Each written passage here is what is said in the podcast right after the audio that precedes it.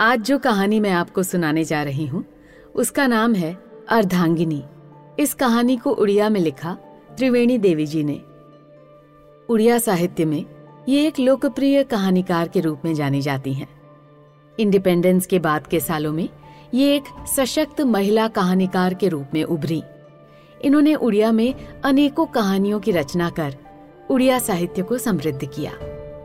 इस कहानी को हिंदी में अनुवाद करके हम तक पहुँचाया प्रोफेसर कपिलेश्वर प्रसाद जी ने। वाचन है मेरा, यानी निधि बासु का। पहले आपको इस कहानी के बारे में थोड़ा सा बताती हूँ। अर्धांगिनी, यानी वाइफ आजकल स्पाउस या पार्टनर भी कहते हैं।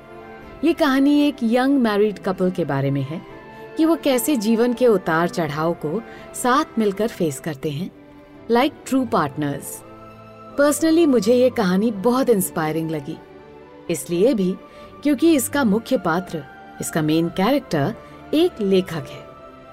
So without giving away too much चलिए चलते हैं अजय बाबू के कमरे में, जहाँ वे अपने नाटक का लास्ट सीन लिख रहे हैं।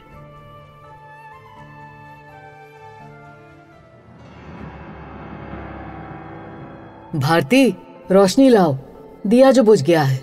ओह, चारों ओर कैसा अंधेरा छा गया है। जल्दी रोशनी जलाओ। बहुत बेचैनी से अजय बाबू चिल्ला उठे। उस समय रात के ग्यारह बज रहे थे।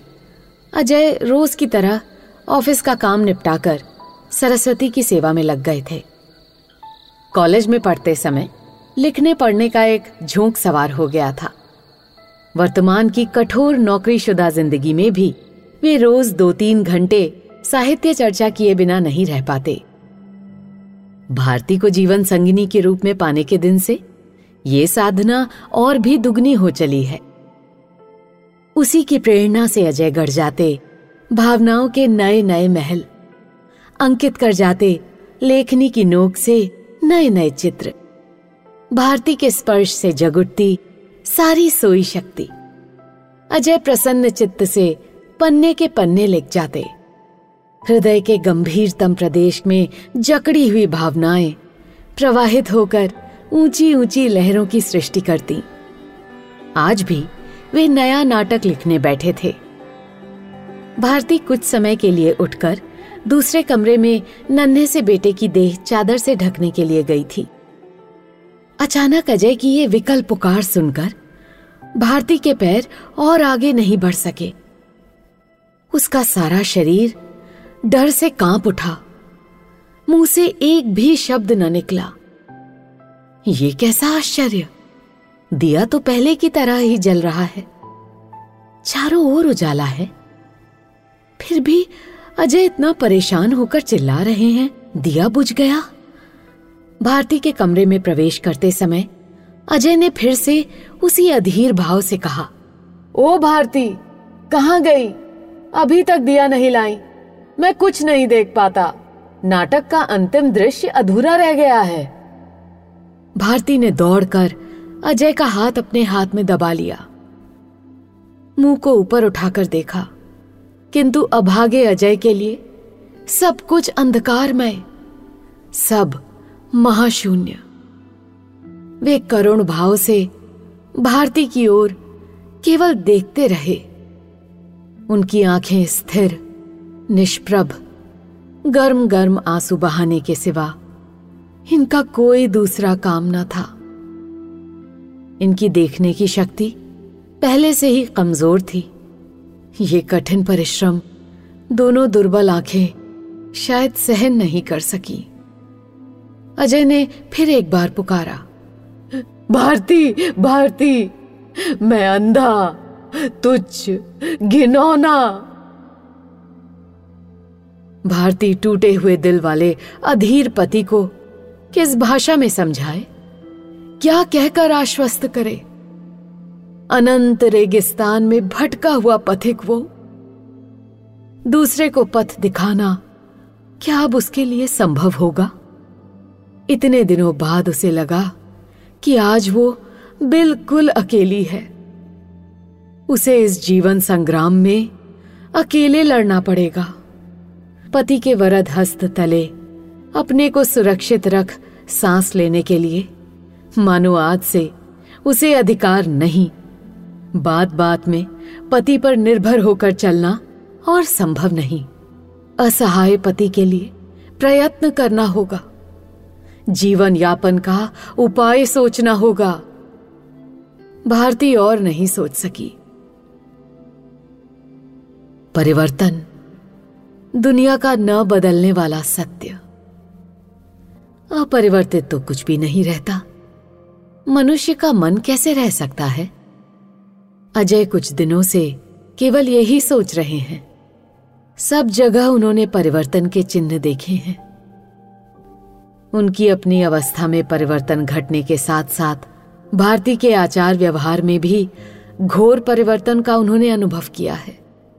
आँख रहते समय से इस समय सब कुछ बदल गया है। जो भारती एक दिन काया के साथ छाया की तरह उन्हें छोड़कर जरा भी अलग नहीं रह पाती थी। रात दिन उन्हीं की सेवा करती थी। आज वो इतनी दूर कैसे चली गई? उनके पास रहना तो दूर की बात। दिन के समय, बहुत समय वो घर में भी नहीं रहती। कहा जाती, क्या करती? इस संबंध में अजय एक बार भी पूछना नहीं चाहते थे। भारती भी ये प्रसंग नहीं छेड़ती। और एक परिवर्तन अजय स्पष्ट रूप से जान पाते हैं। भारती सरल भाव से अजय को सब बातें नहीं कहती। कपट का आभास वे अच्छी तरह पा चुके हैं। पर बहस करने के लिए, आपत्ति करने के लिए अजय के पास बल नहीं। वे अंधे जो ठहरे, उन्हें अभिमान करने का अधिकार नहीं। और न स्नेह ममता पाने का दावा ही। अंधे की दिन रात सेवा करना क्या आसान बात है? इसीलिए भारती दोपहर में कहीं चली जाती होगी। एक दिन दोपहर के समय अजय की इच्छा हुई मेहर की कविता सुनने की। उन्होंने भारती को पुकारा, पर उनके वेदना भरे हृदय को और भी भारी कर दिया। उनकी बूढ़ी मौसी के उत्तर ने बहू घर में नहीं है। कहाँ गई, कौन जाने? कह गई है, चार बजे लौटेगी। तुम्हारा तो अब वश नहीं, जहाँ चाहती है चली जाती है। यहाँ छोटे बच्चे को लेकर मैं बूढ़ी औरत हैरान होती रहती हूँ। अजय गंभीर हो उठे। भारती की निंदा सुनने के लिए वे तैयार न थे। किंतु मन अशांत हो उठा। भारती घर में नहीं रहना चाहती। वे जितना ये बात स्वीकार करने में कुंठा का अनुभव करते, उतना ही हृदय का द्वंद संभाल नहीं पाते। इसलिए वे चार बजे की प्रतीक्षा में रहे। जिस ओर भी क्यों ना गई हो, लौटने पर निश्चित ही उनके पास बैठकर मेहर कवि की ललित कविता अपनी मीठी आवाज़ में गाकर सुनाएगी। और अजय के सूखे, नीरस जीवन में थोड़े बहुत रस का संचार करेगी। घड़ी का घंटा टन टन करके बज उठा। चार, साढ़े चार, पाँच। अजय बेचैन हो उठे। कितनी ही तरह की दुश्चिंताओं से मन विचलित हो गया। कोई दुर्घटना तो नहीं घटी। भारती किसी मुसीबत में तो नहीं पड़ गई, पर जो भी हुआ हो, अजय के पास बहस करने की शक्ति नहीं थी। ओ भगवान, थोड़े समय के लिए ही उनकी देखने की शक्ति लौट आती। वे दौड़ जाते भारती की खोज में। सब तरह की आपत्ति विपत्ति से भारती को अपने घर के भीतर अपनी बाहों की छाया के तले ले आते।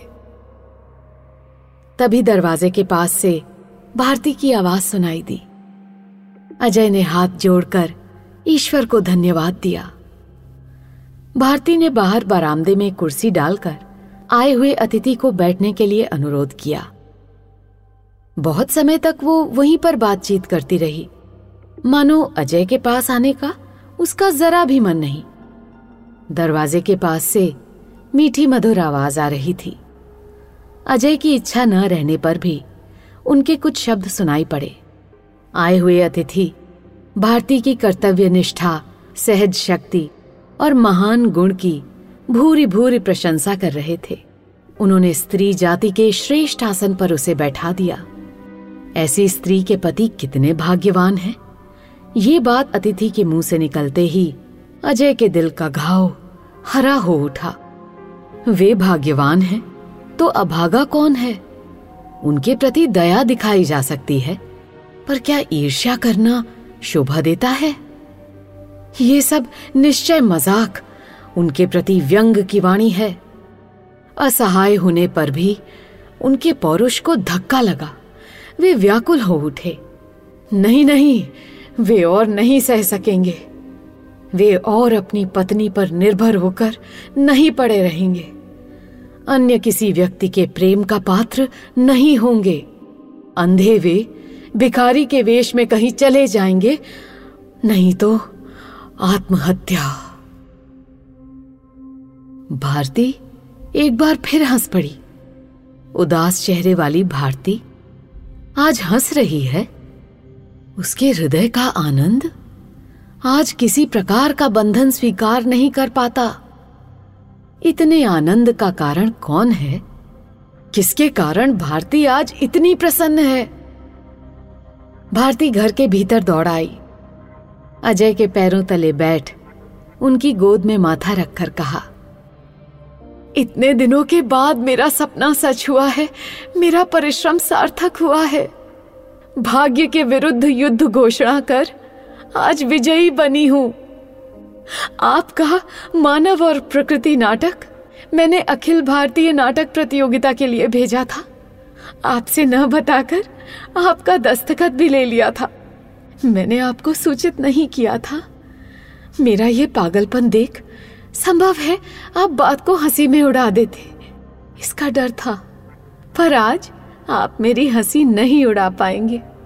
मैं सफल हुई हूँ। आप पूरे भारतवर्ष में श्रेष्ठ नाटककार के रूप में चुने गए हैं। पाँच हज़ार रुपए का प्रथम पुरस्कार मिला है। और ये जो भले व्यक्ति आए हैं, पत्रकार हैं, आपसे कुछ जानकारी लेकर सभी भाषाओं के समाचार पत्र में देंगे। प्रोफेसर बालकृष्ण पाणीग्रही ने आपके नाटक का अंग्रेज़ी में अनुवाद किया है। कुछ दिनों से मैं रोज दोपहर के समय उनके घर इसी काम से तो जाती थी। अजय एकाग्र भाव से सुन रहे थे। भीगे हुए गले से बोले, इस अयोग्य पति के लिए इतना परिश्रम क्यों भारती? मैं तो तेरी किसी प्रकार भी सहायता नहीं कर पाता। भारती के चेहरे पर स्वाभिमान झलक आया। मैं आपकी जीवन साथी नहीं हूँ क्या? केवल सुख के समय आपके लिए परिश्रम करूँगी और विपत्ति के समय आपसे अलग हो जाऊँगी। अच्छा छोड़िए ये बातें। कहें, आप खुश हैं कि नहीं? आज आप एक प्रसिद्ध लेखक हैं। आप और लिखें, ढेर ढेर पुस्तकें लिखें। आप नई नई रचना करें। आप बोलेंगे, मैं लिखूँगी। मेरी आँखों से आप देखेंगे, मेरे हाथ से लिखेंगे। आप और मैं दोनों अलग अलग न होकर एक हो जाएँगे। तब मैं सच्चे अर्थ में बनूँगी, अर्धांगिनी। आप सुन रहे थे कहानी अर्धांगिनी। इस उड़िया कहानी की लेखिका थी त्रिवेणी देवी जी। इस कहानी का हिंदी में अनुवाद किया प्रोफेसर कपिलेश्वर प्रसाद जी ने। वाचन था मेरा, यानी निधि बासु का